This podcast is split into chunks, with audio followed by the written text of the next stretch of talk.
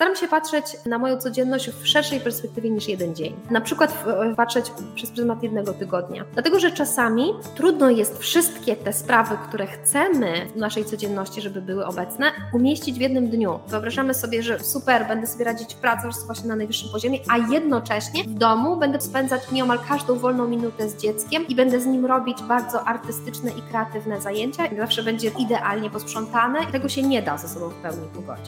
Chodzi tylko i wyłącznie o poukładanie sobie w odpowiedni sposób priorytetów. Małżeństwo jest tak naprawdę fundamentem jakby dla wszystkich tych pozostałych sfer. I jeżeli tutaj jest kiepsko, to wszystkie inne sfery też będą na tym cierpiały. Dla wielu osób pomocny może być timer. Powiedzenie sobie, te 10 minut jestem z dzieckiem. Dlaczego ten timer? Dlatego, że on daje naszemu umysłowi właśnie taki sygnał, to jest tylko 10 minut, dasz radę. Cały problem polega na tym, że praca ma tendencję do przejmowania życia rodzinnego. Nie na odwrót. Rozmowy siewcy. Wychowanie, wiara, edukacja, rodzina. Zaprasza Magdalena Prokop-Duchnowska. A ze mną jest dzisiaj Agnieszka Pieniążek, ekspertka do spraw relacji w rodzinie, która wspiera osoby rozdarte pomiędzy życiem zawodowym a życiem rodzinnym. Agnieszka jest też żoną i mamą 4 dzieci. Dzień dobry, Agnieszko. Dzień dobry, witam serdecznie. Szukając informacji o tobie, zajrzałam na twoją stronę internetową, gdzie napisałaś właśnie kilka słów na swój temat. I tam znalazłam takie słowa, zacytuję teraz. Z moich oczu płynęły łzy, a z ust wyrwał się głośny szloch. Schowałam twarz w poduszkę i zwinęłam się w ciasny kłębek. Coś mnie ściskało w klatce piersiowej i miałam poczucie, że boli tak bardzo, że nie wytrzymam tego dłużej. Taki stan stawał się moją codzienną normą. Kończyłam dzień płacząc w poduszkę, a po głowie szalały mi myśli. Nie wytrzymam tego dłużej. Opowiesz coś więcej o tej sytuacji, czego ona dotyczy i skąd właśnie taki początek mówienia o sobie?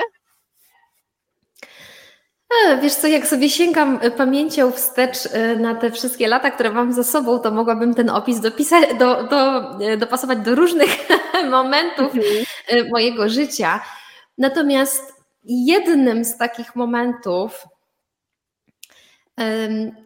to był czas, kiedy byłam gdzieś u początków prowadzenia swojej własnej działalności gospodarczej, swojej małej firmy i po prostu miałam trudności, duże trudności związane z tym, jak w ogóle pogodzić ze sobą te dwa światy.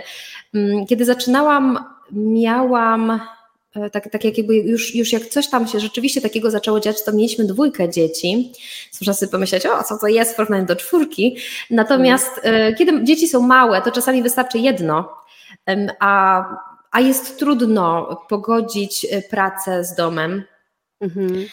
I nawet jeżeli ma się swoją firmę i teoretycznie właśnie tak jak ja pracuję online, więc może się wydawać, że jest taka duża elastyczność w tym wszystkim i można sobie samemu ustalać, kiedy się pracuje, gdzie się pracuje, tak te wszystkie zdjęcia w internecie, że ktoś pracuje z laptopem na kolanach na plaży i w różnych dziwnych miejscach, no to jednak rzeczywistość często jest zupełnie inna i gdzieś trzeba połączyć ze sobą czas właśnie, żeby mieć czas na dzieci i rzeczywiście być obecnym w ich życiu, tak naprawdę realnie obecnym i czas właśnie na pracę, szczególnie na początku, jak się zaczyna działalność i nie ma się dużego doświadczenia, to potrzeba sporo czasu, żeby w ogóle rozgryźć ten system, żeby wiedzieć, co robić, jak robić, żeby to rzeczywiście nie tylko było drogie hobby, z którego nie ma żadnych pieniędzy, ale że i nie tylko, że wspieram innych ludzi, ale też rzeczywiście nasza rodzina też ma z tego jakieś takie finansowe po prostu wynagrodzenie. I czas oczywiście dla małżeństwa, jeżeli nie chce się, żeby po drodze to małżeństwo gdzieś w ogóle zupełnie poszło w odstawkę. No i dobrze by było też czas na swój różnoraki czy rozwój, ale też odpoczynek po prostu w tym wszystkim, więc jest tyle różnych rzeczy, które trzeba pogodzić i pamiętam, że miałam takie etapy w życiu, gdzie było to naprawdę dla mnie bardzo trudne. Samo wychodzenie czasami z domu, kiedy chciałam poza domem popracować, to dzieci uwieszały się, mojej nogi się czepiały i płakały, niech mama nie wychodzi i po prostu, żeby my tak mało czasu z nią spędzamy, co nie było prawdą, dlatego że my i tak dość dużo spędzaliśmy czasu, no ale dzieci tak czują rzeczywistość, dla nich jest ważne tu i teraz. A serce matki pęka wtedy po prostu na kawałki. Dokładnie tak, więc rzeczywiście miałam sporo takich momentów, między innymi też dlatego, że z mężem mieliśmy trudności, żeby jakoś tak naszą codzienność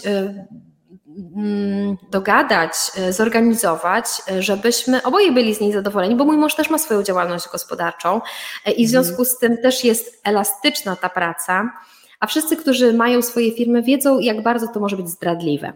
Bo kiedy idzie się do kogoś pracować i wiesz, że pracuje, nie wiem, od 8 do 16, czy właśnie od 9 do 17, to mam te konkretne godziny i teoretycznie, wiem, że jest różnie, ale teoretycznie o tej godzinie kończę i jakby wracam do codziennego życia.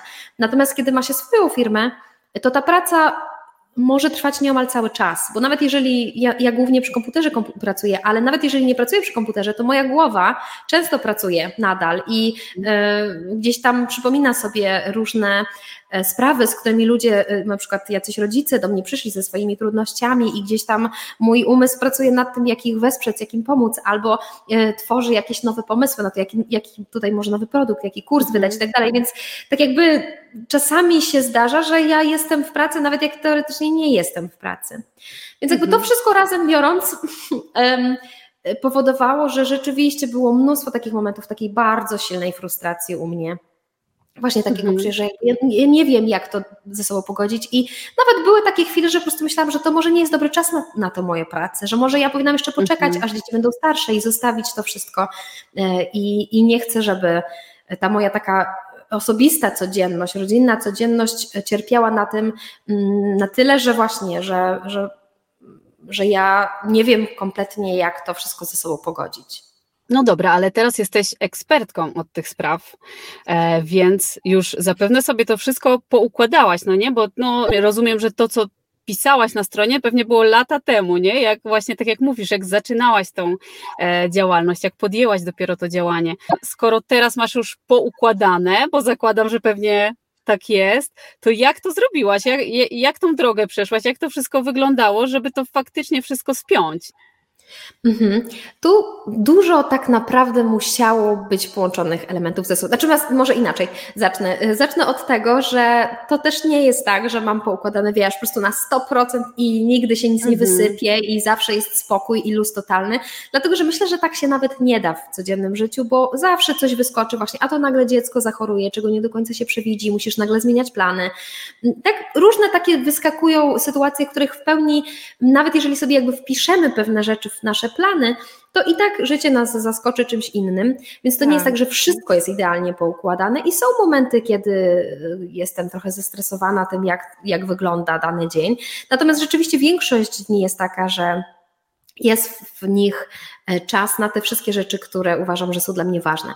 I tak odpowiadając teraz właśnie na Twoje pytanie, jak do tego doszło? Otóż myślę, że tu kilka elementów musiało się złożyć. Po pierwsze, moje takie coś zupełnie odchodząc od stricte rodziny, ale żebyśmy rzeczywiście mogli mieć poukładane te dwa tematy, to przynajmniej dla osób, które prowadzą swoją własną działalność, musimy nauczyć się, jak to robić, żeby to było skuteczne.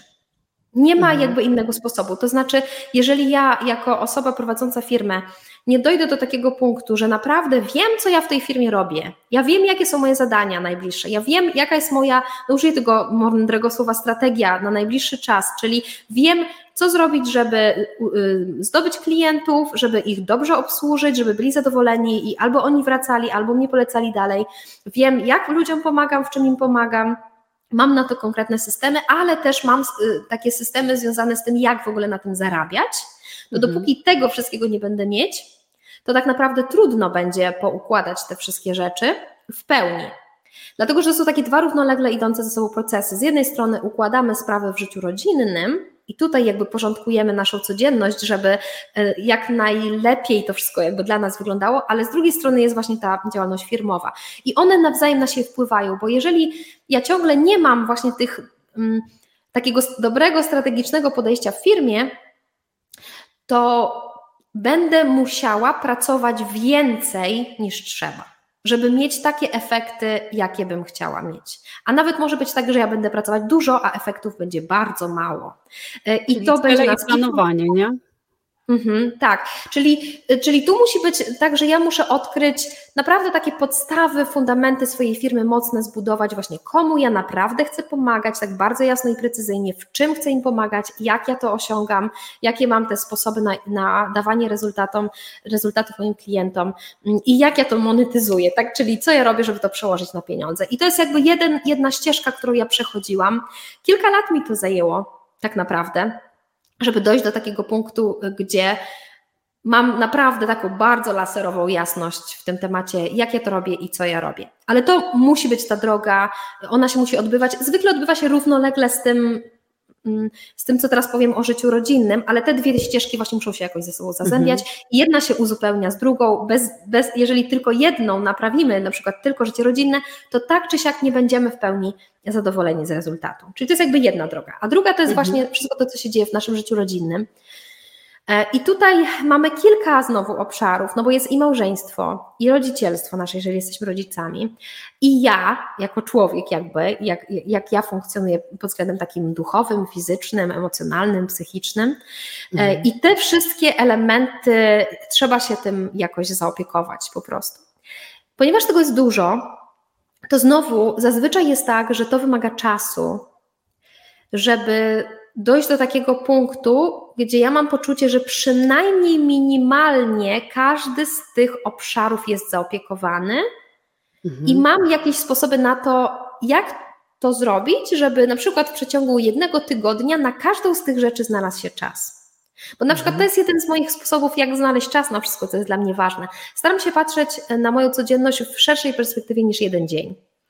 Dlatego, że na przykład patrzeć przez pryzmat jednego tygodnia. Dlatego, że czasami trudno jest wszystkie te sprawy, które chcemy w naszej codzienności, żeby były obecne, umieścić w jednym dniu. I my się frustrujemy po prostu, że znowu nie mam na to czasu, znowu nie miałam kiedy, nie wiem, pogadać z przyjaciółką, albo znowu nie miałam kiedy poćwiczyć trochę, albo znowu nie miałam kiedy na spokojnie dłużej porozmawiać z mężem. I kiedy pomyślimy o wszystkich sprawach, które chcemy w tym codziennym takim dniu umieścić, zwykle jest tak, że nie da się wszystkiego złapać. Dlatego ja na przykład, to jest jeden właśnie z takich moich sposobów, patrzę szerzej, na przykład na tydzień i wtedy sobie myślę, mam, nawet ostatnio z moimi dziećmi tak sobie ustaliliśmy, że jeżeli tylko jest to możliwe, to codziennie, kiedy kładziemy ich spać, to ja z każdym z nich po kolei zostaję 10 minut dłużej. Czyli nie próbuję tego zrobić z wszystkimi naraz każdego dnia, bo jest ich 4 i jakby ja jestem już wieczorem też zmęczona, więc ja bym była tylko tym sfrustrowana, żebym myślała, o matko, muszę jeszcze do następnego pójść. I tak często by się to nie udawało i by między nimi też było nieprzyjemnie, o mama była wczoraj u niego, a u mnie nie była. Więc ustaliliśmy sobie, że po prostu po kolei każdy ma swoją kolejeczkę i dzisiaj jestem 10 czy 15 minut z jednym, jutro z następnym i jakby i mi to daje spokój, takie poczucie, każdy jest zaopiekowany pod tym względem, ale też im daje to poczucie, że jutro będzie moja kolej, nie muszę się jakoś stresować i martwić.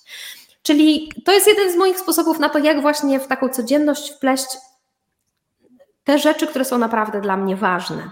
Bo to też jest praca taka długoterminowa, powiedzmy, planowanie, strategia, wpisywanie do kalendarza. Myślę, że to tak samo jak pracę, tak samo życie rodzinne można rozplanowywać, prawda? Tak, jak najbardziej można rozplanować, natomiast tutaj od razu wtrącę jedną rzecz. Ja mam z tym trudność z rozplanowywaniem w kalendarzach i planerach. I od zawsze miałam. I bardzo często miałam tak, że kupowałam jakiś kalendarz w ogóle na początek roku, super, takie pierwsze tygodnie, pisałam tam wszystko, ale minęły na przykład 2 tygodnie, już stopniowo zaczynałam zapominać, aż w końcu po mniej więcej 4 tygodniach kalendarz gdzieś tam lądował na dnie szafy i w ogóle do niego później nie zaglądałam. I tak to wyglądało z roku na rok. I tak naprawdę do tej pory jest tak, że mam takie zrywy, mam taką sinusoidę, jeśli o to chodzi, o takie naprawdę szczegółowe dość planowanie. Ja zwykle w tym momencie mojego życia, w tym momencie bardzo mało tego robię. Natomiast ratuje mnie to, że mam za sobą już dość długą drogę w tym temacie i tak czy siak mniej więcej już potrafię zdecydować, co jest ważne, a co nie. Nawet jeżeli nie siadam z kartką i planerem czy kalendarzem, to i tak potrafię to zrobić. I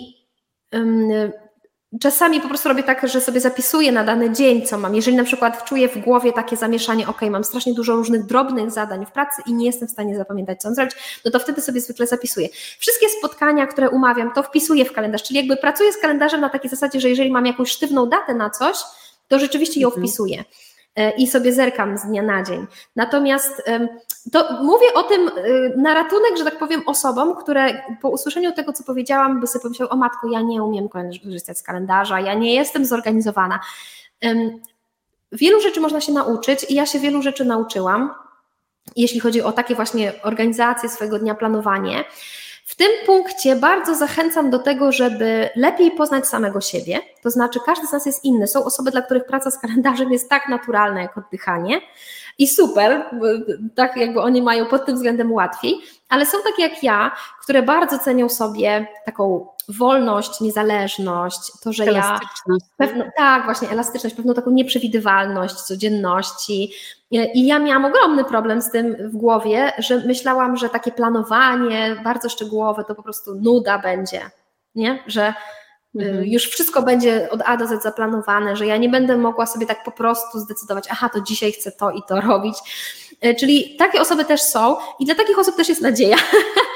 Więc też zachęcam do tego, żeby na to popatrzeć i dobrze poznać samego siebie, kim ja jestem, co jest mi bliższe i do tego dopasowywać sposób, w jaki my organizujemy swoją codzienność. Ja właśnie dlatego nie mam bardzo tak rozpisanego, wiesz, każdego dnia od A do Z, że o tej godzinie to robię, a o tamtej nie, bo ja nie jestem w stanie tak funkcjonować. Ja właśnie bardziej myślę w kategoriach pewnych rytmów, czyli że nasz tydzień ma pewien rytm, że wtedy tym się zajmujemy, a wtedy tym, wtedy są takie dodatkowe zajęcia, a wtedy takie i jakby do tego mogę sobie dopasować wtedy inne rzeczy, które są takie już bardziej płynne w pracy, że na przykład w ten dzień będę sobie nagrywać, bo mam tyle i tyle czasu, czy właśnie zwykle nagrywam nie u siebie w domu, tylko gdzieś indziej, więc muszę też to zgrać z tą osobą, do której jadę nagrywać. Ale tak patrzę właśnie przez pryzmat takich rytmów. Tak jak powiedziałam właśnie o tym spaniu, dla mnie to są rytmy, że jest pewien rytm, pewna taka kolejka, z którą jakby z dziećmi spędzam ten czas przed snem, to właśnie w taki sam sposób ja myślę o swojej codzienności i mi osobiście bardzo to pomaga.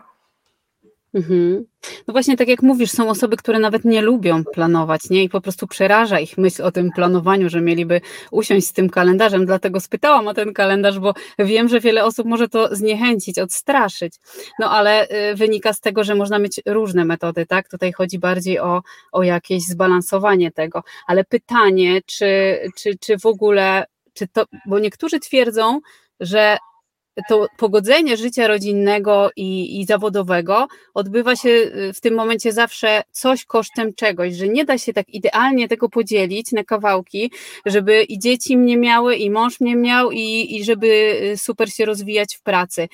Są osoby, które twierdzą, że zawsze gdzieś będzie strata na którymś polu. Ty się z tym zgadzasz, czy nie?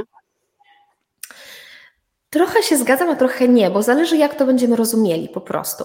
Jeżeli rozumiemy to tak, że z czegoś musimy zawsze zrezygnować w tych obszarach, to tak, z tym się zgadzam. Dlatego, że bardzo często jest tak, że my mamy takie bardzo wygórowane wyobrażenia o tym, jak będzie wyglądała właśnie wszystkie te sfery naszego życia, że na przykład wyobrażamy sobie, że super, będę sobie radzić w pracy właśnie na najwyższym poziomie, a jednocześnie w domu będę po prostu spędzać nieomal każdą wolną minutę z dzieckiem i będę z nim robić bardzo artystyczne i kreatywne zajęcia i będę uczyć, nie wiem, go czytać metodą jakąś tam i będziemy po prostu, nie wiem, zawsze będzie czysto w domu, idealnie posprzątane i tak dalej, tak? Czyli, że po prostu mamy takie pewne wyobrażenia, które nakładamy na siebie i jeżeli o coś takiego chodzi, to tak, tego się nie da ze sobą w pełni pogodzić.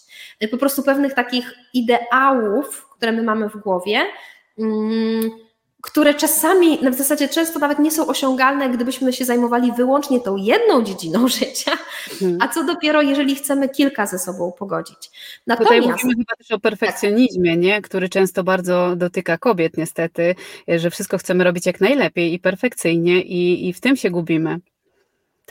Tak, więc jeżeli mówimy o takiej sytuacji, to rzeczywiście nie da się tego pogodzić i z czegoś będziemy musieli zrezygnować i w takim sensie te obszary będą cierpieć. Natomiast jeżeli mówimy o takiej sytuacji, czy jest możliwe takie poukładanie swojej codzienności, żebym ja naprawdę miała poczucie, że jest okej, jakby w każdym z tych obszarów, że ja jestem zadowolona z tego, jak one wyglądają, że jestem szczęśliwa w tych obszarach, to jestem przekonana o tym, że jest to możliwe. Tylko, że to jest naprawdę praca. To jest praca, która czasami zajmuje lata. Zależy jakby w jakim punkcie startujemy. Na przykład, kiedy już mamy dziecko, mamy małżeństwo i chcemy do tego dołożyć pracę, no to jest ten punkt nasz startowy i dużo na przykład zależy od tego, w jakim momencie było nasze małżeństwo.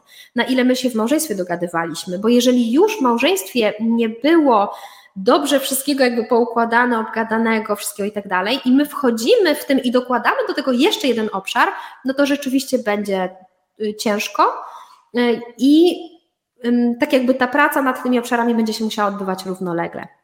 Kiedy pytałaś mnie o to, jak ja to sobie pogodziłam, to nie powiedziałam o jednej bardzo ważnej rzeczy, która teraz jakby wypływa. Mianowicie, i to jest tak naprawdę coś, czym ja stricte w mojej pracy się zajmuję, bo ja w mojej pracy nie zajmuję się planowaniem i organizacją. Znaczy ja o tym wspominam, ale bardziej na zasadzie dzielenia się moim doświadczeniem.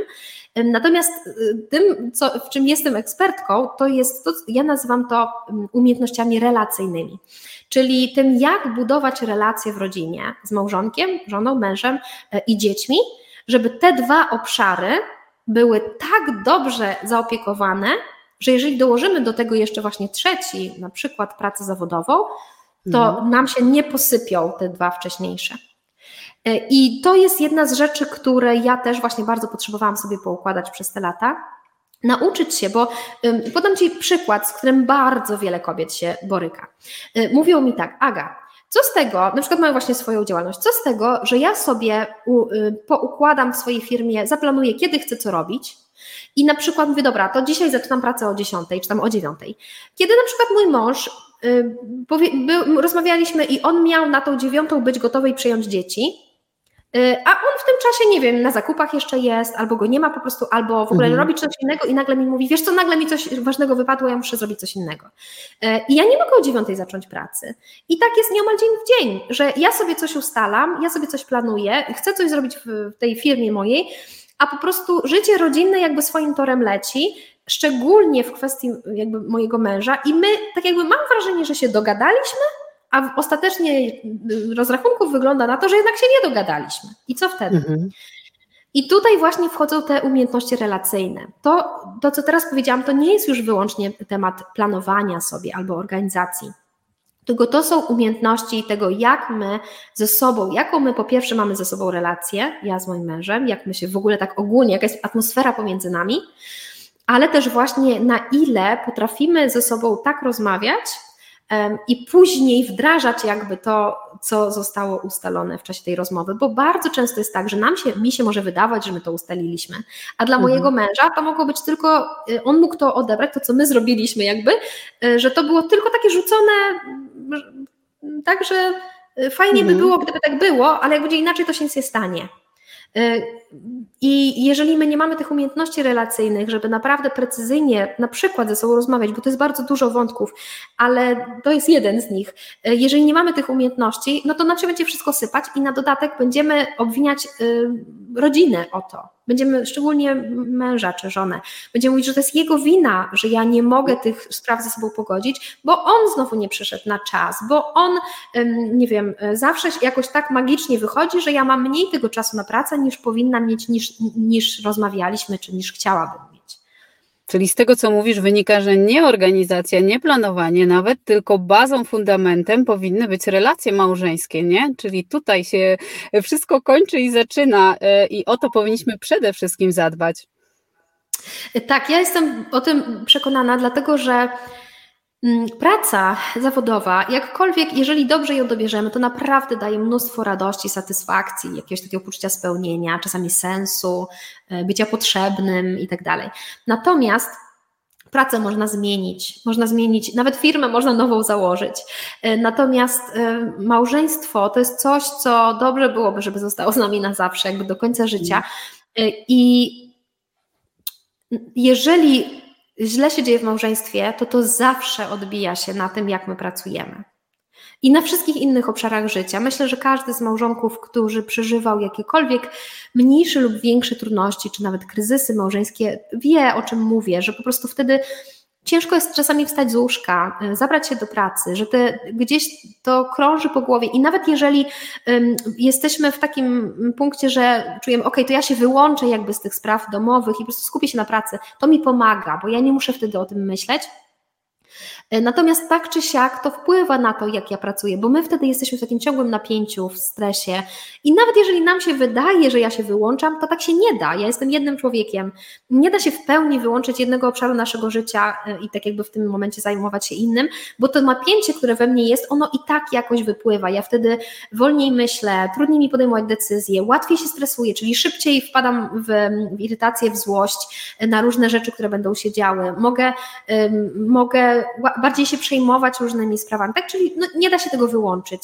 Więc rzeczywiście w takim sensie małżeństwo jest tak naprawdę fundamentem jakby dla wszystkich tych pozostałych sfer i jeżeli tutaj jest kiepsko, to wszystkie inne sfery też będą na tym cierpiały.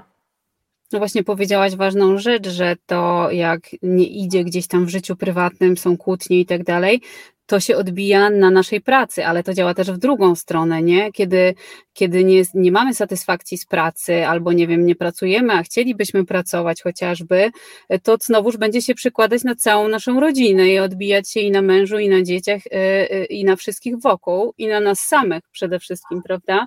I teraz właśnie moje pytanie takie, bo w naszym... Wśród katolików, katoliczek często jest coś takiego, że pożądaną sytuacją jest, że kobieta zostaje w domu z dziećmi, rezygnuje z pracy i decyduje się na to, że będzie tą strażniczką domowego ogniska w pełni, tak, na 100%. I to jest taka sytuacja, która jest, powiedzmy, w naszych kręgach mile widziana, jeżeli można to tak powiedzieć. A tą pracę zawodową kobiet czasem się tak pomija, marginalizuje, że ona nie jest tak ważna jak ta misja, która jest tutaj w domu do spełnienia. Natomiast właśnie to, co powiedziałaś przed chwilą, że jakby te strefy są, te sfery są ze sobą takie skorelowane, to też pokazuje, jak bardzo jedna na drugą wpływa, tak? I że kobieta, która pójdzie do pracy i będzie spełniać swoją misję tak samo w domu, jak i w pracy, może być kobietą szczęśliwą i kobietą, która będzie też potem to swoje szczęście dawać swojej rodzinie, tak? Bo to wszystko jest tutaj, no, takie naczynia połączone, prawda? Wydaje mi się. Tak. Natomiast chciałabym tutaj zrobić takie jedno... małe ale, chociaż może nie ale dopowiedzenie lepiej, dopowiedzenie, które w moim odczuciu jest bardzo ważne, bo te obszary są jak najbardziej ze sobą skorelowane i bardzo mocno na siebie wpływają, natomiast to, co już powiedziałam, to rodzina jest jakby tym pierwszym obszarem, w takim sensie, że one nie są ze sobą równe. One nie są dokładnie na tym samym poziomie i jeżeli my zrobimy tak, że będą na tym samym poziomie, to wtedy zacznie się problem. I my musimy to najpierw w swojej głowie sobie poukładać, że nawet jeżeli mówimy teraz o kobietach, więc nawet jeżeli jako kobieta decyduje się na pójście do pracy, czy właśnie jakąś swoją działalność, to te obszary nie są ze sobą równe. Natomiast to, co teraz mówię, tak naprawdę dotyczy i kobiet, i mężczyzn. Dla obu płci one nie są równe, dlatego że to małżeństwo i właśnie rodzina jest tym pierwszym obszarem, który jest z nami na całe życie. Praca to jest coś, gdzie ja mogę realizować jakoś swoje talenty, swoją pasję, ale ja mogę to robić w różny sposób, w różnym wymiarze, w różnych formach, w różnych miejscach, tak, dla różnych osób. To jest tutaj wszystko bardzo płynne, to można zmienić. Natomiast rodzina, no to są te osoby, z którymi ja już zostaję na zawsze. I jeżeli ja będę podchodzić do tego, że to jest tak samo ważne, to będzie problem. I ja osobiście w swojej pracy mam tak, że bardzo regularnie to monitoruję. W zasadzie nieomal codziennie przyglądam się temu, jak to wygląda.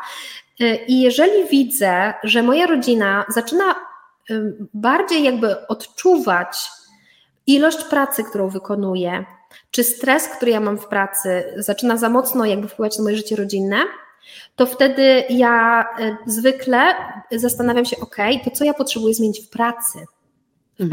Może w ilości pracy, może coś muszę zmniejszyć, może jakoś inaczej, może jakiś inny projekt, może z czegoś zrezygnować. Czyli jakby ta kolejność jest bardziej w tym kierunku powinna iść. Czasami oczywiście też się będzie zdarzało, że potrzebujemy coś zmienić w organizacji naszego życia rodzinnego, jak najbardziej. Natomiast najpierw jakby pamiętamy, że one nie są na tym samym poziomie. A druga rzecz jest taka, że to też jest jeszcze jedno ważne dla mnie, moim zdaniem, do powiedzenia. Mam trochę takie poczucie, że dzisiaj, w dzisiejszym świecie wpadamy trochę w taką pułapkę takiego aktywizmu, czyli takiego myślenia, że jak nie będziemy robić czegoś więcej niż bycie w domu, niż zajmowanie się dziećmi, to jest za mało jakby i że świat nas nie będzie wystarczająco cenił, ale że my same też nie możemy siebie cenić, jeżeli tylko zajmujemy się dziećmi w domu i domem. I dla mnie tutaj jest troszeczkę problem, że najpierw potrzebujemy przywrócić właściwe miejsce życiu rodzinnemu, w takim sensie też temu, jak ważnym zajęciem jest zajmowanie się dziećmi, jak to jest ważne dla całej, nie tylko naszej malutkiej rodziny, ale dla całego tak naprawdę społeczeństwa, dla całego naszego kraju. To, że ja konkretnie decyduję się, że spędzam czas z dziećmi, że zajmuję się, że gotuję dla nich, że nie wiem, idę z nimi na spacer, że to po pierwsze wpływa na całe ich dalsze życie. Ja spędzając z nimi czas kształtuję to, jak będzie wyglądały ich dalsze lata życia, ale że to jest po prostu bardzo ważna praca, którą ja wykonuję. Więc jakby to jest pierwszy element, który czuję, że dla wielu kobiet tutaj też powinniśmy się przyjrzeć temu, czy przypadkiem nie wpadłyśmy w taką pułapkę, że patrzymy na te social media i nagle się okazuje, że wszystkie kobiety coś robią, że tak się nam wydaje oczywiście, bo to nie jest prawda, ale w tych social mediach tak wygląda, że ta gdzieś jeździ, a ta jakieś bierze udział w jakichś szkoleniach, a ta właśnie swoją działalność założyła, a ta w ogóle zaczyna nową pracę, a ta zmieniła i tak dalej. I tak nagle może się wydawać, o kurczę, a ja tak mało robię. Natomiast jeju, jeżeli dzień w dzień zmieniasz pieluszki, gotujesz, sprzątasz, bawisz się, układasz klocki, czytasz książki dziecku, chodzisz z nim na spacer i tak dalej, to jest tysiące rzeczy, które ty każdego dnia robisz i to jest ważne. To jest ważne dla tego konkretnego dziecka. Naprawdę musimy sobie codziennie o tym przypominać, że to, co ja dzisiaj robię z tym dzieckiem, kształtuje całą jego przyszłość. I to jest zazwyczaj to jest ważniejsza praca niż ta, którą ja robię poza domem. I to jest coś, co ja sobie też często przypominam i między innymi dlatego mam sobie taką zawsze gotowość do tego, żeby zrezygnować z niektórych projektów. Oczywiście, że wiesz, to jest takie schlebiające, kiedy ja dostaję w pracy zachwyty od moich klientów, że dziękuję, wiesz, cudownie, moja rodzina się zmieniła i tak dalej. I wtedy nie dość, że wiesz, takie czuję, moja praca jest ważna i w ogóle takie ważne rzeczy robię i życie tylu ludzi się zmienia. Natomiast bardzo łatwo jest jakby znowu właśnie przesadzić, nie? I pomyśleć, czyli tu jest ważne, a co ja tam będę, wiesz, przeczytać kolejną książkę, ileż można tą samą książkę dla dziecka czytać. Podczas gdy właśnie tak naprawdę to tu jest moje pierwsze miejsce. I to jest, ja tutaj nie neguję tego, że praca jest ważna, sama pracuję, więc ja też bardzo lubię się rozwijać w ten sposób i tak dalej, natomiast chodzi tylko i wyłącznie o poukładanie sobie w odpowiedni sposób tych priorytetów i ciągłe przypominanie sobie, co jest ważniejsze jakby, co stanowi to clue w moim życiu. Jeżeli ja zdecydowałam się już na posiadanie dzieci, to na ile ja będę obecna w ich życiu, decyduje o tym, jak będzie wyglądała ich przyszłość. Czyli to też balans na pewno jest ważny, prawda? I to docenienie, tak jak mówisz, pracy w domu, bo to jest ogromna praca i ja się z tym w zupełności zgadzam. Natomiast też mówię o takiej sytuacji, kiedy to może pójść trochę w drugą stronę, że tak bardzo ten dom i dzieci i mąż są ważni, że ja rezygnuję z siebie, nawet mając szansę jakiegoś tam rozwoju, powiedzmy elastycznego, takiego, który dałoby się dopasować, gdzieś tam skorelować z rodziną, rezygnuję z tego, bo rezygnuję z siebie, nie? To też można iść w tę stronę, ale wiadomo, no, złapanie balansu, tak jak mówisz, trzymanie się tego, że rodzina jest najważniejsza, to jest na pewno słuszny kierunek, natomiast też, żeby... Co, mogę wejść tylko właśnie w słowo, tutaj, to co powiedziałaś jest bardzo ważne i... o tym, że łatwo nam obie, my niestety jako ludzie mamy ogromną tendencję do takiego poruszania się jak wahadło, nie? Że jak z jednej strony widzimy, że przeginamy, to nagle się okazuje, że zaczynamy przeginać w drugim kierunku. I dokładnie tak też może być, że zaczynamy... tak jakby całą siebie wkładamy w rodzinę w taki bardzo już szkodliwy nawet dla dzieci sposób, że po prostu one stają się centrum naszego świata i my...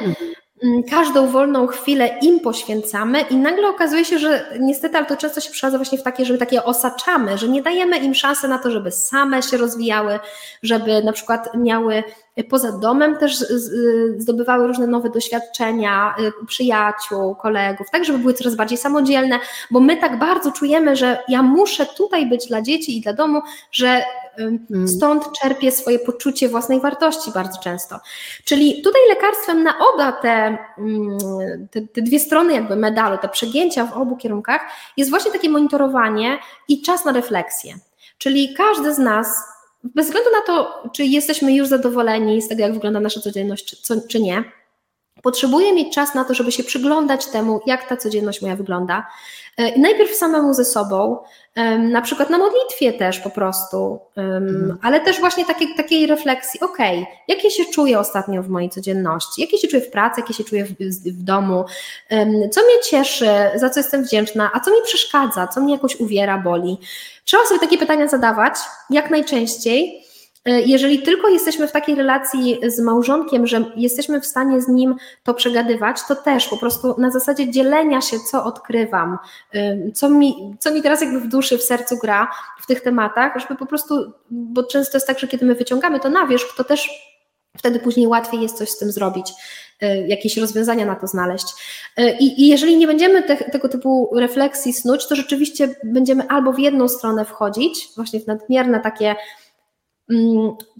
szkodliwe poświęcenie się dla domu, dla dzieci, dla męża czy żony, ale też właśnie albo w drugim kierunku, czyli taki aktywizm poza domem, że ja teraz jestem tak ważna, jest ta moja misja w świecie, że po prostu wszystko inne idzie w odstawkę i ja tylko tutaj muszę się poświęcać. Mam wrażenie, że złotego środka będziemy szukać do końca życia, a i tak nam się nie uda go znaleźć, ale warto próbować. Chyba na tym życie polega, żeby we wszystkim tego balansu cały czas poszukiwać. To właśnie takie, dlatego mówię o tym czasie na refleksję i takie monitorowanie, co się dzieje, bo okoliczności się zmieniają. Wiesz, na przykład u mnie dużą zmianą w ostatnim, powiedzmy, jakimś tam czasie było to, że zaszłam w czwartą ciążę i na dodatek ja się bardzo kiepsko czułam w tej ciąży. Wszystkie trzy wcześniejsze to były takie, że ja pracowałam prawie do ostatniej chwili, super się czułam, a czwarta była taka, że 2 razy byłam w szpitalu, bardzo często czułam się zmęczona, śpiąca, generalnie miałam dużo mniej siły, energii, w ogóle nic mi się nie chciało robić i to jakby mnie zmusiło do tego, żeby się trochę zatrzymać i sprawdzić, czy ja jestem w stanie w ogóle teraz sprostać tej pracy, którą sobie zaplanowałam na ten czas, czy nie, więc jakby tutaj już musiałam się trochę zacząć wycofywać, a na dodatek jeszcze kiedy już urodziłam, też mniej więcej 2-3 miesiące po urodzeniu mój mąż wszedł w taki okres bardzo intensywnej pracy i ja zostałam jakby w domu właśnie, nie że zupełnie sama, bo on tyle ile był w stanie to wspierał, natomiast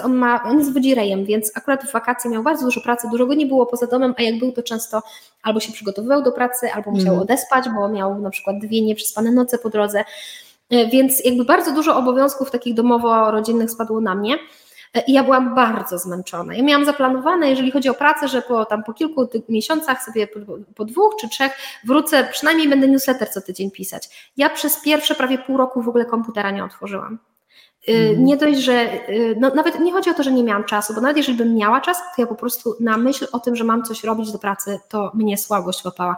Byłam tak wykończona, wiesz, psychicznie, fizycznie, że stwierdziłam, że nie jestem w stanie tego zrobić. I tak jakby dałam sobie na to przyzwolenie, że tak jest, zajęłam się innymi rzeczami, jakby odłożyłam na bok wszystkie rzeczy, które wcześniej, to jest też ciekawe, że wszystko, na przykład dla mnie praca często jest taką radością i daje mi takie satysfakcje właśnie i tak dalej, ale wtedy ja byłam tak zmęczona, że na myśl o tych rzeczach, które do tej pory były dla mnie radością, to ja czułam się jeszcze bardziej zmęczona. One się stały jakby kolejnym ciężarem dla mnie, więc musiałam je po prostu odstawić na bok. I czasami tak jest właśnie dlatego to szukanie, to co mówisz, szukanie balansu jest cały czas, bo zmieniamy się my, zmieniają się okoliczności, nasze dzieci rosną, więc tak jakby i zupełnie inaczej będzie wyglądała praca przy dziecku rocznym, a inaczej przy dziecku 5- czy 8-letnim, gdzie ono już jakby dużo mniej też nas potrzebuje, dużo więcej czasu może z innymi spędzać. To są, dlatego też nie ma takich złotych rozwiązań na to. Ja osobiście raczej jestem zdania, że w pierwszych latach życia dziecka przynajmniej jeden z rodziców powinien być z dzieckiem jak najwięcej.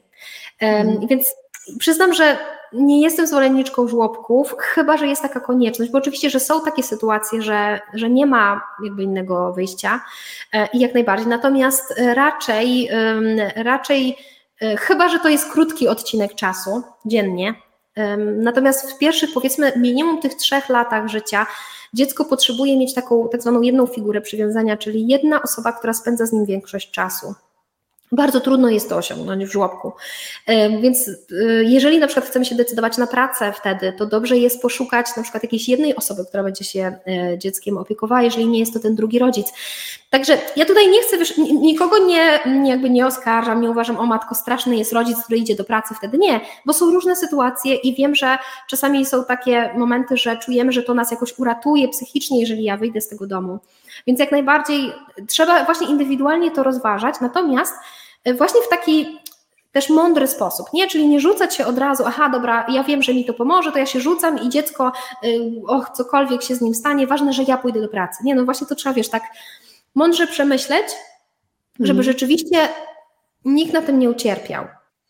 To, o czym ty mówiłaś też właśnie przy 4. dziecku, o tym, że odpuściłaś, potrafiłaś odpuścić, prawda, bo to też było ważne na ten moment, żebyś mogłaś przecież iść w zupełnie drugą stronę, no to będę cisnąć i w ogóle moja firma musi dalej działać, ja siebie docisnę, zamęczę, zajadę i dziecko straci, cała rodzina straci, a poszłaś w drugą stronę, że teraz odpuszczam, odkładam to na bok, zajmuję się tym, co jest dla mnie najważniejsze i tutaj też sobie to zbalansowałaś, nie? I w zależności od sytuacji też takie elastyczne decyzje powinniśmy podejmować. Tak, to elastyczność w tym względzie jest niezmiernie ważna, bo właśnie codzienność się zmienia, już ktoś nagle zachoruje, małżonek zachoruje, albo nawet rodzic któregoś z nas zachoruje i chcemy się jakoś nim opiekować i nagle się okazuje, że na to trzeba poświęcić dodatkowy czas i wtedy trzeba po prostu przeorganizować naszą codzienność, więc tak, to jest takie monitorowanie cały czas, co się dzieje, w jakim my jesteśmy punkcie, właśnie zadawanie sobie tych pytań, na ile ja jestem nie tylko zadowolona, ale też jeżeli mam starsze dzieci, z którymi można rozmawiać, warto też po prostu je pytać o to.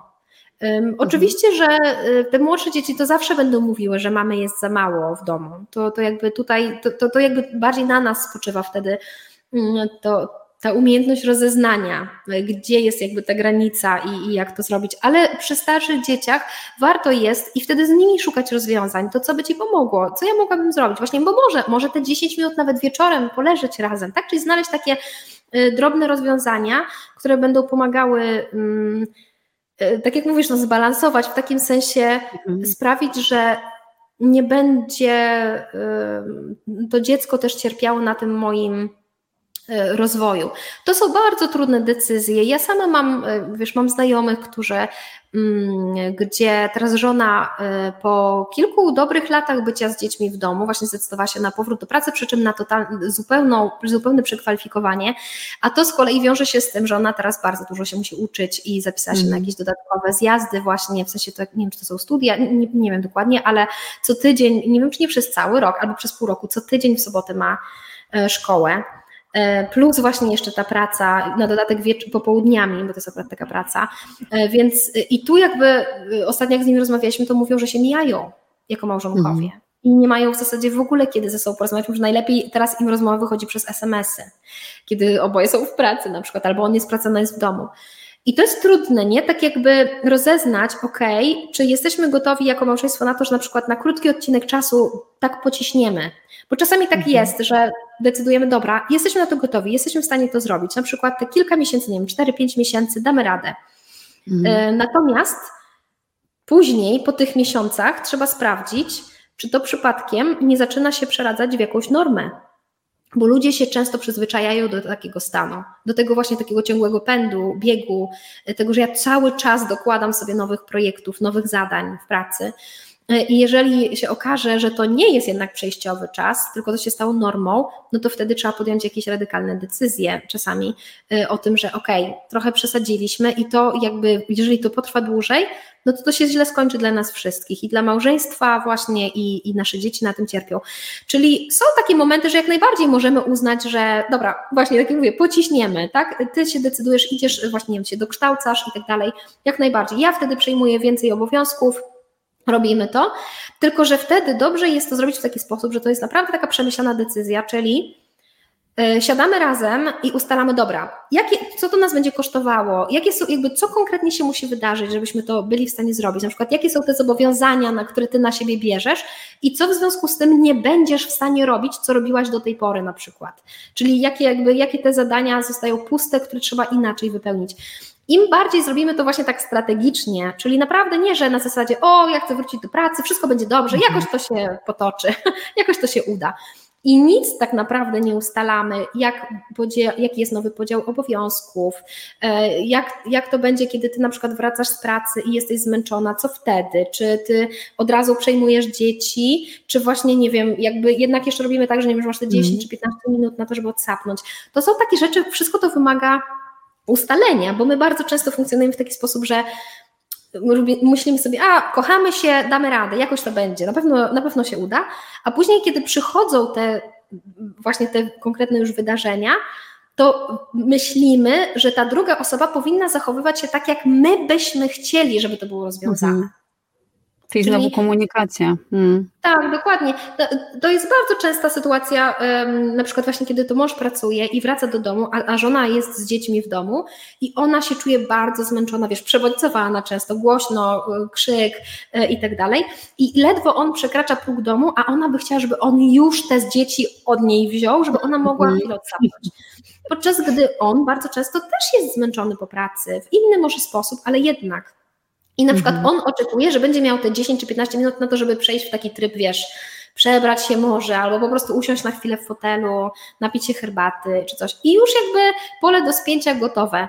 Jeżeli my tego wszystkiego nie ustalimy, oczywiście nie da się wszystkiego przegadać w przód, bo nie jesteśmy w stanie przewidzieć wszystkiego, co się pojawi, ale pewne rzeczy są realne do przewidzenia, a jeżeli sami nie mamy pomysłów, to na przykład możemy porozmawiać z jakimś małżeństwem znajomym, gdzie oboje już pracują i możemy się zapytać, słuchajcie, jak ty, na przykład żona wracała do pracy po urodzeniu dzieci, jakie tam wtedy pojawiły się u was trudności, może jakieś spięcia mieliście o coś, jakieś tematy i wtedy wziąć to i zobaczyć, u nas jest prawdopodobne, że to samo się pojawi, no to obgadajmy tyle, co można wcześniej. To jest ważne bardzo, co mówisz, bo jeżeli nie będzie tego dogadania i obgadania i ustalenia nowych obowiązków, to wydaje mi się, że często dochodzi do takiej sytuacji, że dajmy na to kobieta wraca do pracy, a dotąd zajmowała się domem i następuje jeden wielki chaos. Wszystko jest w totalnym bałaganie, dzieci są niezaopiekowane i tak dalej, a to z kolei może rodzić niestety ogromne wyrzuty sumienia w takiej kobiecie, tak? Bo ona idzie do pracy i patrzy, że zostawiła dom, a dom jest po prostu w ruinie, więc co robi? Myślę, że najprędzej z powrotem w końcu wyląduje w domu i na przykład zrezygnuje z tej swojej pracy, dajmy na to, bo stwierdzi, że tam jest jej miejsce, bo bez niej to w ogóle dom nie jest w stanie funkcjonować, a jak sobie porozdzielają te obowiązki, to wydaje mi się, że jest większa szansa, że to wszystko się jakoś fajnie utrzyma i będzie usystematyzowane. Tak, jak najbardziej. I tutaj znowu właśnie kłaniają się tak naprawdę te umiejętności relacyjne, dlatego że wbrew temu, co nam się wydaje, to nie jest tak, że jeżeli my w małżeństwie się kochamy, to po prostu zawsze od razu na pewno bezproblemowo wszystko to dogadamy i tak jakby... Oczywiście powinno być tak, że łatwo nam to pójdzie. Natomiast to są pewne umiejętności właśnie polegające na tym, jak o tym w ogóle rozmawiać, jak dochodzić do porozumienia wtedy, kiedy każdy z nas ma trochę inne spojrzenie na te same sprawy, inne rzeczy trochę są dla nas ważne, inaczej sobie wyobrażamy naszą rodzicielską codzienność i to trzeba najpierw jakby dotrzeć właśnie do tej takiej głębszej warstwy naszych marzeń, pragnień, wyobrażeń, ale też naszych przekonań o tym, co to znaczy być mamą, tatą, małżonką i tak dalej, co, z jakimi jakby zadaniami się to wiąże i tak dalej. Czyli to są umiejętności i to nie jest tylko i wyłącznie komunikacja, dlatego że komunikacja, rozmawianie opiera się wcześniej na tym, jaka atmosfera pomiędzy nami panuje. Mhm. Jeżeli między nami jest dużo napięcia, to często jest tak, że tego nie da się rozwiązać w pierwszej chwili rozmowami o tym napięciu. Najpierw trzeba zrobić coś, żebyśmy my w ogóle oboje byli otwarci na tę rozmowę, żebyśmy w ogóle oboje chcieli rozmawiać.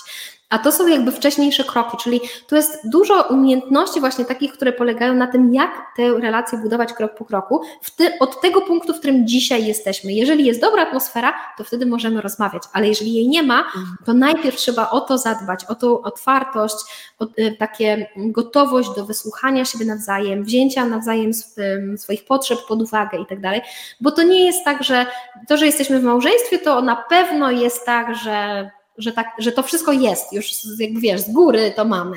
No nie, bo różnie może być. Czasami, no na przykład, kiedy właśnie jesteśmy w tym etapie takiego ciśnięcia z różnymi sprawami, czyli jest bardziej intensywny okres w pracy, to wtedy może się okazać, że my się trochę od siebie odsuwamy, bo nie mamy czasu pobyć nawet ze sobą, nie mamy czasu pogadać, pośmiać się, coś razem porobić. Właśnie wiesz, mijamy się tylko w drzwiach, no i siłą rzeczy wtedy jest bardzo trudno wejść z marszu w taką poważną, wiesz, ważną rozmowę o takich trudnych sprawach. No bo to trzeba najpierw odbudować trochę to takie poczucie bliskości ze sobą. Czyli no tutaj jakby jest cały taki szereg właśnie różnych umiejętności tego, jak ze sobą to przegadywać, żeby rzeczywiście te rozmowy były skuteczne. Mhm. Jeszcze jedna ważna rzecz mi chodzi po głowie. Kobiece wyrzuty sumienia z powodu pójścia do pracy, ale nie tylko, z powodu wyjścia z domu, bo tak jak mówiłaś, dziecko uwiesi się na nodze i powie, że mama za mało czasu z nim spędza, chociaż niekoniecznie wcale to będzie za mało czasu, ale dziecku może się tak wydawać. Jak sobie z tym radzić w głowie? Jak wyciszać te wyrzuty sumienia? Pierwszy krok to jest taki, żeby zacząć oddzielać w swoich wyrzutach sumienia to, co jest realną prawdą, a co jest tylko i wyłącznie jakby ze mnie. I o co mi tutaj chodzi? Na przykład, jeżeli ja naprawdę spędzam z dziećmi, nie wiem, 10 minut dziennie, tak żeby rzeczywiście być obecną i taką zaangażowaną z nimi, nie? Że na przykład na rozmowie albo na jakiejś zabawie, na byciu z nim, to może rzeczywiście to jest za mało. I to, że dziecko mi powie, że to jest za mało i mi się rodzą wtedy te wyrzuty sumienia, no to to jest dobrze, że one się we mnie rodzą. W takim sensie, że one mi też coś mówią, że mi podpowiadają, okej, coś warto byłoby tutaj zrobić. No ale są też takie wyrzuty sumienia, które właśnie nie płyną jakby z rzeczywistości, tylko płyną z moich różnych zranień, właśnie z moich przekonań, z tego, co mi zostało jakby wtłoczone do głowy, że jak ja powinnam się zachowywać jako mama. I z tym nie ma jakby, niestety, ale na tego typu rzeczy nie ma takich szybkich rozwiązań, że wiesz, machniemy różdżką i już będzie dobrze. To jest, czasami jest tak, że jeżeli to jest bardzo intensywne doświadczenie, to będziemy potrzebowali pracy z kimś z zewnątrz. To nie zawsze, to może być terapeuta, ale nie zawsze. Czasami to może być jakiś coach, to może być na przykład ktoś w ramach jakiegoś kursu, programu, czyli takiej pracy na przykład jak ja wykonuję, gdzie bardziej to jest taka praca grupowa, gdzie nie wchodzimy tak głęboko w pewne rzeczy jak podczas terapii, ale jednak sporo spraw możemy i tak sobie przerobić, poukładać w głowie. Czasami wystarczą rozmowy z przyjaciółką albo z mężem na ten temat, ale jednak takie wyciągnięcie na wierzch tego, co się we mnie dzieje, jakie myśli się we mnie rodzą, jakie emocje, jak ja się czuję w takich sytuacjach, czyli opowiedzenie tego komuś już też trochę zmniejsza jakby to taki emocjonalny wydźwięk tego, że już jest mniejszy ten nacisk na mnie, ale z drugiej strony pomaga mi właśnie przyjrzeć się temu, co tu jest prawdą, a co nie jest tutaj prawdą. Czego ja się na przykład boję, kiedy dziecko mówi mi, mamo, spędzasz ze mną za mało czasu, czyli to jest raczej taka praca rozłożona co najmniej na miesiące i konieczne jest to, żeby w ogóle wyciągnąć na wierzch to, co się tam we mnie dzieje.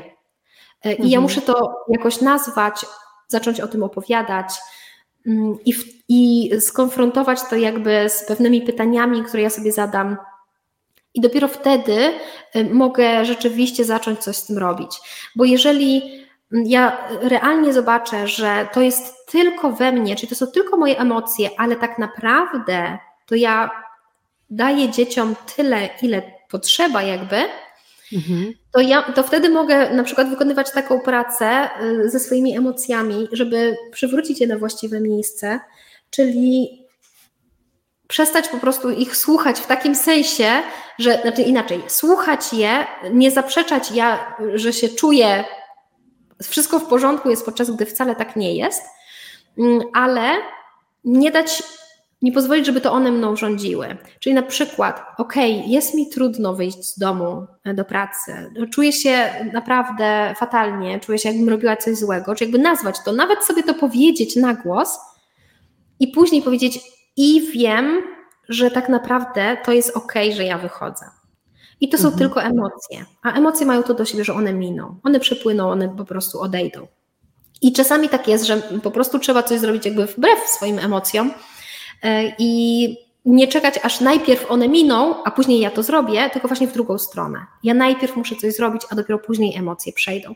Czyli nie ma tutaj takiego prostego rozwiązania. Raczej zazwyczaj potrzebujemy wsparcia z zewnątrz, nawet jeżeli to wsparcie miałoby wyłącznie polegać na tym, że ktoś podpowie mi, jakie pytania sobie zadawać i pomoże mi właśnie, może o tym opowiadać, albo nawet o tym pisać, czasami pisanie, takie refleksje, wyciąganie z siebie tych różnych myśli, które nam towarzyszą, też jest pomocne. Czyli to musi być taka praca, taka świadoma praca nad tym, co się we mnie dzieje. No ważne jest też to, co powiedziałaś, żeby się przyglądać, bo być może nam się wydaje, że tego czasu dajemy tyle, ile powinniśmy, a dajemy za mało, tak? I może naprawdę za bardzo się skupiamy na pracy, na innych rzeczach, a tutaj zaniedbujemy, więc to też może być jedna z opcji i temu też na pewno warto się przyglądać. W dwie strony znowu balans. Tak, to słowo nam tu co chwilę wraca. I takie pytanie jeszcze mam, już jedno z ostatnich. To też jest częsty problem przy tym, jak się wychodzi do pracy, potem się wraca do domu, albo się nie wychodzi, pracuje się z domu, ale żeby wyjść głową z tej pracy i myślami, to jest szczególnie trudne przy pracy twórczej, kiedy coś się cały czas, jakieś pomysły kotłują w głowie, albo gdzieś tam jest ta ciągłość pracy przez cały dzień, powiedzmy, i w momencie, kiedy praca się kończy, my przychodzimy do domu, i nam się to miesza, tak? W głowie mamy wciąż pracę, na przykład siadamy z dzieckiem, nie wiem, budujemy z klocków, a myślami jesteśmy w ogóle gdzie indziej, czyli de facto tak naprawdę nie jesteśmy z tym dzieckiem. I jak sobie też z tym radzić? Jak się wylogować z tej pracy w głowie i żyć tu i teraz tak naprawdę? Bo to chyba chodzi o taką umiejętność bycia tu i teraz. Tutaj kilka takich konkretnych rzeczy mogę podpowiedzieć. Po pierwsze, mi bardzo pomogło to, kiedy zaczęłam właśnie bardzo tak skutecznie organizować swoją pracę. To znaczy w momencie, kiedy zaczęłam mieć dużą jasność, jaki jest teraz projekt, którym ja się zajmuję, jaki chcę mieć efekt, rezultat, jaka jest droga, którą muszę przejść, żeby tam dojść, jakie kolejne te zadania są do zrobienia i kiedy będę to robić, kiedy będę miała czas na te różne zadania. Czyli nie takie spontaniczne skakanie, wiesz, trochę tu zrobię, trochę tam zrobię, z kwiatka na kwiatek, tylko właśnie takie bardziej znowu strategiczne poukładanie tego, bez trzymania się sztywno zegarka, ale jednak to mi bardzo pomogło, dlatego że dało mi to właśnie takie poczucie, że nawet na przykład jeżeli byłam w domu później z dziećmi i mi się coś przypomniało, o kurczę, miałam coś jeszcze zrobić, to wtedy od razu ta myśl przychodziła, ja mam to jakby zaopiekowane, to jest jakoś tam zorganizowane, jest na to czas, nie wiem, tam jutro czy kiedyś, tak? I ja mogłam wtedy, się uspokoić i pozwolić, żeby ta myśl przepłynęła i sobie poszła. I nie musiałam więcej jej... Czasami jest tak, że my, kiedy nie mamy tak poukładanych tych rzeczy, to te sprawy muszą ciągle być gdzieś tam z przodu naszej głowy, bo boimy się, że jak nie będą, to my tego nie zrobimy, to my zapomnimy. Czyli to jest jeden z elementów. Druga rzecz jest taka, że jeżeli jesteśmy z dzieckiem i chcemy się realnie z nim pobawić, być obecnym tu i teraz, dla wielu osób pomocny może być timer, czyli na przykład ustawienie czasu na 10 minut. I powiedzenie sobie, okej, te 10 minut teraz na tyle, na ile potrafię, jestem z dzieckiem, wszystkie inne sprawy idą w odstawkę, 10 minut. Dlaczego ten timer? Dlatego, że on daje naszemu umysłowi właśnie taki sygnał, to jest tylko 10 minut, dasz radę. I my wtedy jakby łatwiej możemy odeprzeć wszystkie te myśli, które będą może nam się pojawiać a propos pracy, na zasadzie za 5 minut się wami zajmę, teraz jestem tutaj. I to jest trochę właśnie takie trenowanie siebie, swojego umysłu właśnie w tym, że ja teraz, kiedy jestem tutaj, to zajmuję się tym, co tutaj jest, a później, kiedy będzie czas na tamte inne sprawy, wtedy się nimi zajmę. I poszukanie sobie bardzo takich konkretnych strategii, które w tym pomogą. Jeszcze inna rzecz, która może pomóc, to jest, ja osobiście na przykład prawie w ogóle nie pracuję w domu. Mam akurat tę przywilej, użyję słowa, że bardzo blisko nas mieszka mama mojego męża, więc ja często pracuję u niej po prostu w mieszkaniu. Albo mam z kolei też przyjaciela, który ze mną współpracuje i jak nagrywam, to nagrywam u niego. I to jest jeden z moich sposobów. Ja po prostu dążę do tego, żeby nie łączyć mojego domu z pracą. Wiem, że są osoby, którym to jest łatwiej, natomiast jeżeli się decydujemy na pracę w domu, to bardzo dobrze jest mieć jasno wyznaczone miejsce, w którym to robimy, żeby po prostu to były pewne takie... taki na przykład konkretne biurko, albo nawet jeżeli mamy taką możliwość, to jakiś pokój konkretny pracy, ale jeżeli nie ma pokoju, to właśnie jedno miejsce, gdzie zawsze w tym samym miejscu pracuję, mam po prostu jakieś takie swoje stanowisko, dlatego, że jeżeli będziemy pracować w różnych miejscach w domu, to wtedy nawet właśnie w naszej głowie, w naszych nawykach te wszystkie sprawy zaczynają się mieszać. I ja, jeżeli będę pracować w łóżku na przykład z laptopem na kolanach, to kiedy później siadam na to łóżko, to siłą rzeczy będzie mi się praca przypominała. To trzeba po prostu siebie tak wytrenować, że kiedy jestem tutaj, to myślę o pracy, a kiedy jestem tutaj, to myślę o domu. I im mniej mieszamy ze sobą tak namacalnie miejsca, nawyki właśnie, to, co w tej chwili robimy, tym lepiej, bo na początku jest trudno, bo to szczególnie jeżeli wcześniej tak funkcjonowaliśmy, bo to trzeba się po prostu przestawić, natomiast im więcej tego mamy, tym lepsze efekty widzimy i tym więcej jakby chcemy, mamy apetyt na kolejne rzeczy. I ostatnia rzecz, którą mogę zaproponować, to są tak zwane rytuały przejścia, czyli kiedy ja kończę pracę i widzę, że jest mi trudno wyjść, szczególnie mentalnie właśnie z pracy, tak głową, mogę sobie obmyślić jakiś taki rytuał, pewne działanie, które będę za każdym razem, kiedy kończę pracę, to konkretne działanie wykonywać. To może być na przykład przebranie się po prostu w inne ubrania.